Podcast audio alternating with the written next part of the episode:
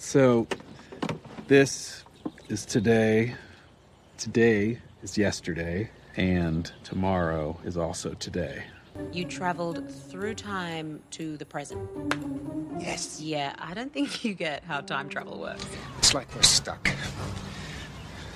You know, like a like a needle on a scratch record.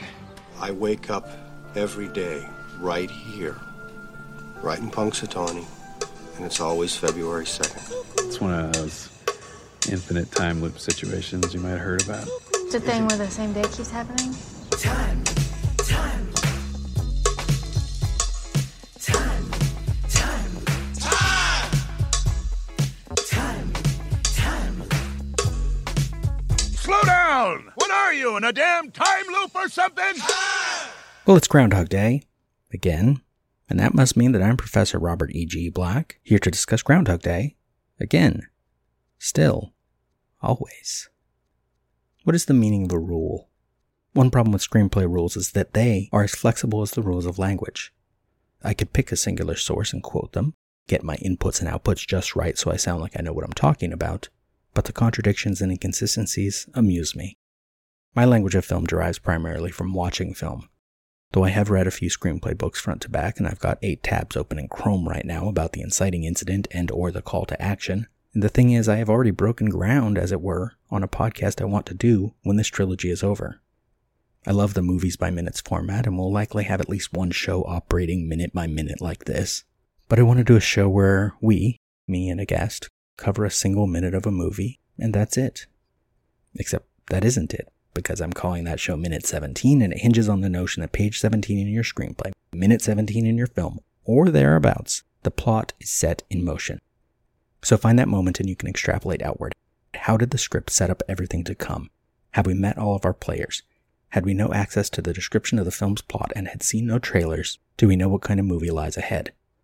With Ex Machina, we've had the setup of Nathan's manipulation and we've met our trio of leads, and session one between Caleb and Ava is done, however unrealistically short it was. We know that it is going to be a cerebral film that plays itself out in conversation, that it is going to play on commentary on the ways Men and women use and abuse each other all the time. people manipulate one another. I was going to say men and women, but after just that first session with Ava and with no context of the rest of the film, we don't necessarily see how the film would comment on gender specifically. Still, the seeds have been planted. In Groundhog Day, if we do not know what is coming, we might not have any reason to guess time loop. I mean, no one expects a time loop. Our chief weapon is surprise. Man in Hallway is a loop marker, but in the context so far, he is just one of many reminders for Phil that he hates visiting Punxsutawney. We've been warned about the blizzard, and Minute 17 will hinge on that quite explicitly. And given no exterior knowledge of the plot to come, we could guess that Phil would be trapped in Punxsutawney. He will have to spend an extra second in this tiny hamlet in western Pennsylvania. But even if we might not be inclined to expect the supernatural bending of time, it has been set up. Someday somebody's going to see me interviewing a groundhog and think I don't have a future. Chance of departure today, 100%. not to mention the play of a weatherman's job or an insurance salesman's job being all about the future. And now Phil is stuck, or the van is anyway, in a line of cars blocked by a jackknifed big rig. He just got out of the van because that's who Phil Connors is. Something gets in his way, If something gets in your way, he turns. turn. I will cite one of the tabs I've got open because the author uses Groundhog Day as an example. Ivo Raza, script, 26 February 2015. Quote, One could argue that in Groundhog Day, the inciting incident is the first time Bill Murray hears the same wake up song. But this is not an inciting event. It is simply part of his new routine and happens several times. So, by definition, it is not the inciting incident. Is it the fact that he has to repeat the same day over and over? Is the inciting incident waking up? In Groundhog Day, no event prompts this new reality. It just happens. Could it be that banal and still work? End quote. I'm thinking. The inciting incident, by definition, could never be the song, especially before the first resumption, but it's possible that Raza is being flippant. Bill Murray doesn't hear the song. Phil Connors does, but I nitpick. It's what I do. Raza is correct. This is not an inciting event. But neither is it part of his new routine. At least not until there is a new routine. The inciting incident must pre exist any new routine. That's the point. The inciting incident is also not Phil traveling to Punxsutawney for the fourth year in a row. But Raza does not make that argument. Let us focus on Raza, because they argue that there is no inciting incident in Groundhog Day, that no event prompts this new reality, but I disagree. In the Groundhog Day Project Day 13, I want to stay an extra second in Punxsutawney, I suggested with tongue firmly in cheek that a moment that happens at the beginning of minute 18 set off the time loop. I wrote, after a gif of Phil being hit by a snow shovel while he's using the gas station phone, quote, See, something just knocked Phil's essence loose from one reality and let him experience a bunch of others. End quote. But it isn't that. The key to understanding the inciting incident, the call to action, or what have you, is to understand the plot. Groundhog Day benefits from never explaining itself. And this isn't to suggest that a Connor's loop is the only one that works for stories. Obviously, it is not. But that doesn't mean that we cannot understand why the time loop visits this particular individual in this particular moment in his life. He needs it. He wants it. Outwardly, he is desperate to get out of this little town and back to the big city. Hell, he's desperate to get out of that big city and into a bigger one. There is a major network interested in me. But that is because his life is rudderless. I argued in the Groundhog Day Project Day 8, I'm just trying to give you your money's worth. Quote, Phil Connors is not only a weatherman, which means he makes a living out of telling people what's coming for them, but he's arrogant, self centered, and a jerk. As Danny Rubin says in How to Write Groundhog Day, wouldn't that be just the right person to get his comeuppance? But does Phil get his comeuppance? If all of this repetition is just happening, and if we take this repetition as a mere representation of what life is anyway, then is there any comeuppance? Isn't what we're watching just the natural progression of a life lived? We live for ourselves until we realize that what we do does matter. Then, unless we're doing something wrong or there's something wrong with us, we live for others. End quote. So the question becomes what makes this the movie it is, with the plot it has, that is not simply a man living his life? Phil Connors is so desperate to get back to Pittsburgh that in minute 17 he will hesitate to get back into the van when the presented option is freezing to death. He considers death over Punxsutawney. Then at the gas station, end of minute 17, beginning of minute 18, he tries to use his celebrity to find a special way out. It isn't the shovel hitting him that sets things in motion. It is the audacity and arrogance on display when all he has to get back to is a sad existence in a city he doesn't even like. Phil chooses the time loop, or the time loop chooses Phil because the alternative is death. Maybe Phil wouldn't die in a literal sense, but he is already dying on the inside and stuck in Pittsburgh versus stuck in Punxsutawney. They are both the same until Phil is forced to consider anything else. In the same Day 8 blog entry, I concluded, quote, In the early draft, Phil talks to a priest, and there's an interesting exchange in which the priest says, You think nobody understands you. You're all alone. Nobody has ever felt what you're feeling. Could be you're wrong. People come in here all the time saying just what you're saying, going through what you're going through. Now, this might be literal in this draft, but in terms of what we know from the film and, well, from life, isn't this just Phil being the everyman? Or at least the every teenager? We're all unique little snowflakes and nobody can understand us. Not fully, anyway.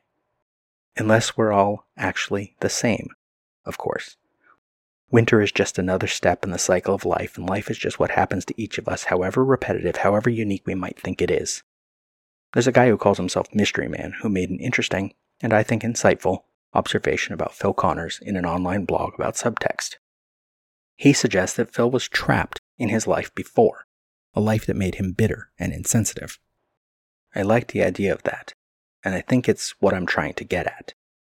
Phil Connors wasn't trapped in Punxsutawney. He was trapped in Pittsburgh. But I don't think we can trust Ivo Raza anyway, because regarding the inciting incident in the Breakfast Club, they say, quote, the kids are in detention because they did something days before the beginning of the film, end quote. When quite explicitly on page 17 of the script, and yes, I happen to just have it handy, we've got Brian trying to explain what makes different clubs different from one another. And the whole point in the film is, like Groundhog Day, not that these kids are trapped in detention, but what happens when they are trapped in detention. The plot is not detention, it's conversation and connection. And for Phil, as for John and Brian and Claire and Allison and Andrew, The plot is not being trapped, it is doing something within that trap. Detention is a setting, not a plot device per se. And in Rubin's original script for Groundhog Day, the time loop had already begun by page one. The time loop is a setting. In the Connors loop, the time loop is just an extended metaphor for any dark night of the soul, or for, quite simply, a life. Like this week's time loop of the week. Most of life is just junk, right? It's, it's filler. Hmm. And then there's these moments when all the randomness turns into something perfect. It's like life's dropping all the bullshit just for a second to show us how amazing it could be all the time if it wanted to. Hmm. I don't know. I think maybe we're supposed to become like better people. Though I honestly don't even know how that could be possible. Ever think about it? We must miss so many of them. All those tiny perfect things are just poof, gone, lost forever. But not today. That is a disturbingly inspirational idea, Mark. It's a perfect day. You couldn't plan a day like this. Well, you can. It just takes an awful lot of work. Time, time, The last revision is what counts, apparently. time. What if we found them all? All the perfect things in this one town, in this one day. We could collect them. I talked about Zbigniew Rybczynski's short film Tango last week. This week it's another short of his, entitled simply Imagine, and set to the tune of the song by John Lennon. The link to the short should be in the description for this episode, and it's only four minutes long, so if you want, pause this and go watch it, but I will describe it, maybe with too much detail. Imagine encompasses a life in four minutes. It begins like Tango, a room. In particular, it is a room with two doors on the left wall, two doors on the right. The one nearest camera is open, and two windows, the left one open, looking across the Hudson River at the skyline of New York City. There is a tricycle in the room, and the film begins with a young boy climbing in the open window, mounting the tricycle, and heading into the next room and riding in a circle around the young girl he finds there. She has to open a door on the right to go into the next room where a different, slightly older boy tosses a ball toward the different, slightly older girl now entering in her stead. She ignores the ball and circles the boy, gives him an apple. The girl opens the farther door on the right, the boy opens the closer door. Another, older boy waits in the next room, leaning against the wall between the doors on the right with an apple in his hand. The girl, older now, enters and twirls. The first boy, older now, enters, apple in hand. The girl gracefully passes by and opens the closer door into the next room as both boys take a bite from their apples. Two older boys wait in the next room for the much older girl entering in a more adult black dress instead of the girly white one she had before. She sits on the floor and then lies back. The boys both sling their jackets over their shoulders and proceed into the next room where they enter, older, to find that same older girl waiting for them. Puberty got to them later than it got to her, as it were. And they still aren't quite there, as they look at her but keep walking on by to the next room where she lies still on the floor. But there are now two chairs for the, now again older, boys to both sit, straddling the chairs backward. She gets up and leaves, entering the next room, which has gained curtains and a bed with a teddy bear on it. She grabs the bear and moves on to the next empty room. But all its doors open and four teenage boys enter from the four doors. She drops the bear, but we follow an older woman who enters the farther door on the right and pulls one of the boys along with her into the next room. A second boy follows through the closer door, and the first girl waits by the window, unseen by the second woman and boy moving along to the next room. The second boy keeps walking, and the next room has numerous couples dancing, including the girl we've been following, and second woman and the boy she chose making out against the wall. The boy we're following now finds a young woman by the wall and leads her through the closer door into the next room. The other couple is making out by the windows, and as the new boy kisses the new girl's neck, and she is not into it, they leave, into a bedroom, and onto the bed, chasing a dachshund off the bed and into the next room, where this woman hurriedly grabs her clothes and leaves, still in her underthings. She enters the next room, pregnant. This bedroom is cluttered, and the man on the bed is dressed and frustrated. We follow him and his suitcase out of that room into the next. Three women dressed as you'd expect prostitutes are there. He grabs one by the arm and leads her into the next room. Another man comes in and grabs another of the women. And this room blends into the next as the man we're following loses his woman to another man in a chair. And in the next room, he finds a woman and a baby, and they seem happy enough. Walking together into the next room, where grandparents wait on a couch, watching on a television this very scene. They go together into the next room, a dining room, and we follow the butler into the next room, which barely contains a grand piano, and into the next, which has a horse eating hay, and the next, which has a tricycle. The butler positions the tricycle and leaves, and the film is set to begin again. And maybe that's too detailed. I hope I recounted it quickly. As I write this, of course, I do not know how it will go, so I will also summarize. Simply put, the short treats life itself as a time loop, with repeating patterns and repeating settings, and it is the details that matter. Continuity is not the thing, but rather anything that breaks continuity. Additionally, while there are usually at least two time loops of the week, because of a guest, I just learned of a new one just yesterday. I was playing on my PlayStation episode 1 of a game called Life is Strange. I knew very little of the premise, but I'd heard good things on a YouTube video. Turns out, it is entirely about a teenage girl who can reverse time when she makes bad decisions. And she has to try to navigate the private school where she's a student, where I don't know what all is going to happen, because I've only played part of episode 1, but I'm quite fascinated by the notion because it is essentially taking life as a video game, or the reverse. The fact that a video game you can have saves and repeats becomes the plot of the video game itself. And so the time loop, and this would be a premature time loop, as it were, not a Connor's loop.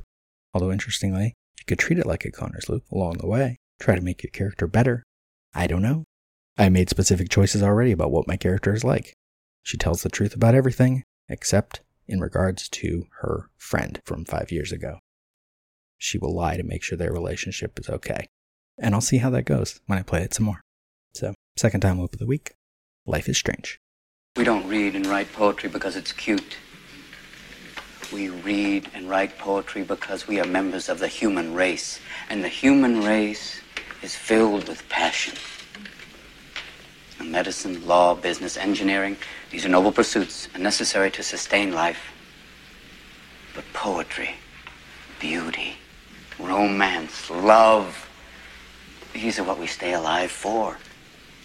To quote from Whitman, O me, O life, of the questions of these recurring, recurring, of the endless trains of the faithless, of cities filled with the foolish, of myself forever reproaching myself, for who more foolish than I, and who more faithless, of eyes that vainly crave the light, of the objects mean, of the struggle ever renewed, of the poor results of all, of the plotting and sordid crowds I see around me, of the empty and useless years of the rest, with the rest me intertwined. The question, O me, so sad recurring, What good amid these, O me, O O life? life? Answer, that you are here, that life exists, and identity. That the powerful play goes on, and you may contribute a verse. That the Powerful play goes on, and you may contribute a verse.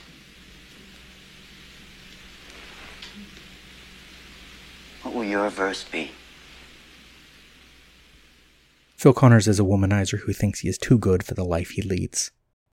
His need to get back to his own empty life simply because it is the life he knows is the inciting incident that frees him, because he cannot go back. He has to find something better by becoming someone better.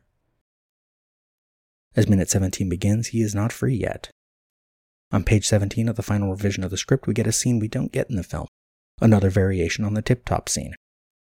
Interior, diner, later.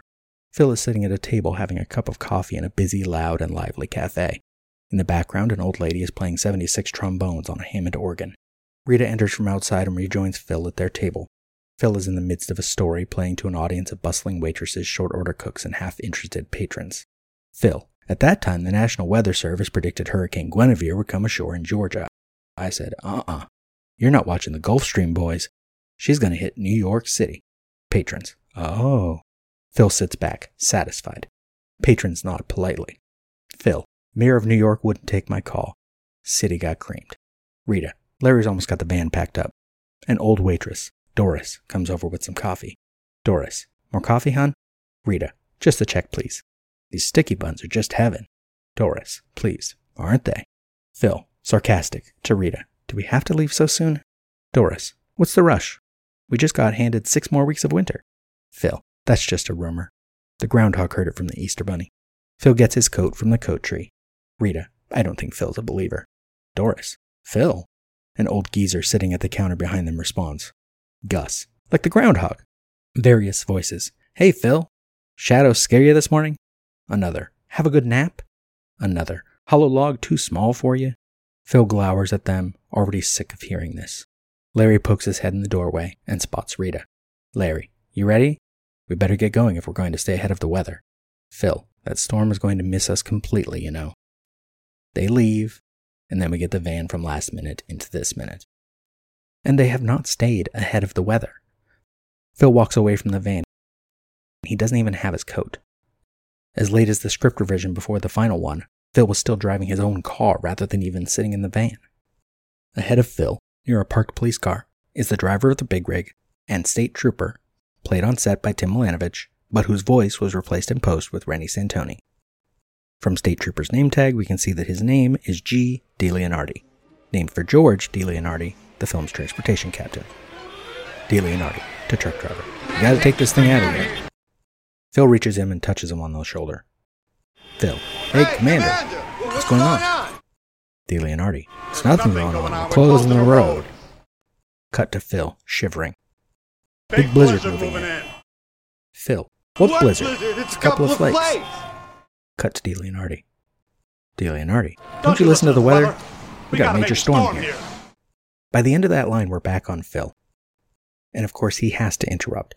He can see the trooper's car, the tow truck, the big rig, not to mention near a dozen cars lined up in two lanes. And he still can't face the reality that he can't get back to the empty comfort of his life in Pittsburgh. And what does he do? He essentially claims himself a god. Not as literally as he will later in the film, but close enough. Phil, I make the weather.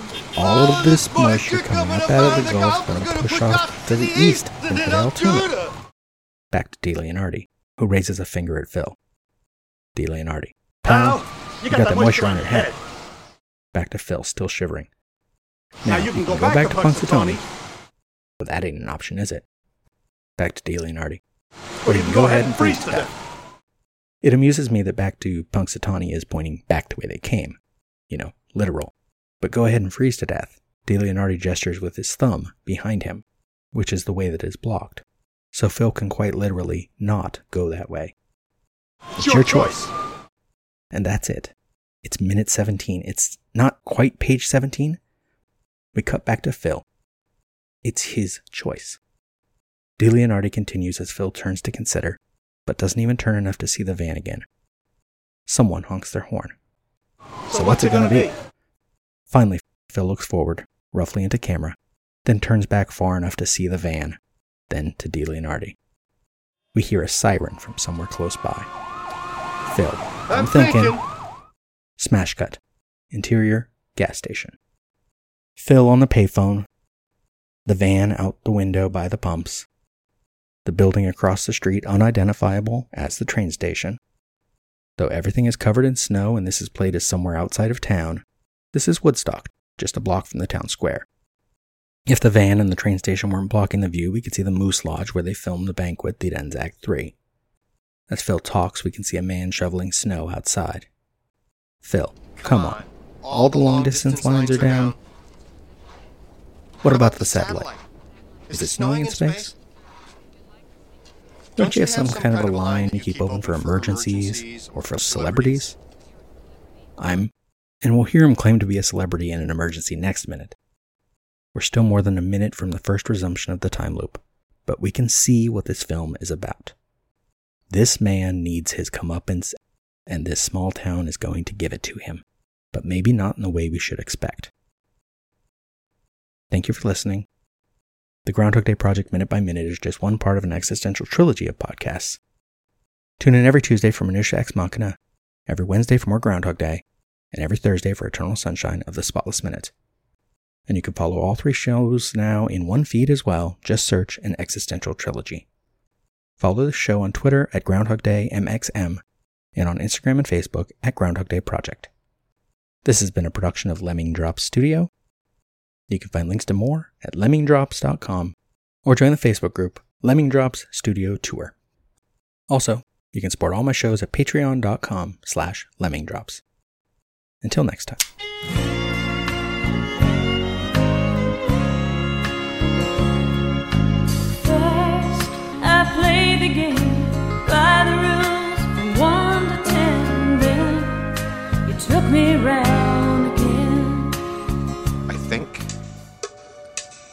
I traveled through time. What is wrong in the end which never comes? Or which comes again and again, lap, lap, lapping, like waves? Since the Big Bang set everything in motion, everything that happens in this universe has to be the way it is. Man, are you hungry? I haven't eaten since later this afternoon. Particles unfolding the way they're destined to. How do you sleep at night? You've never seen Groundhog Day? Hmm. Yeah, you know Groundhog Day is not a documentary. We live for ourselves until we realize that what we do does not matter. No. That's a big change. We live for ourselves until we realize that what we do does matter.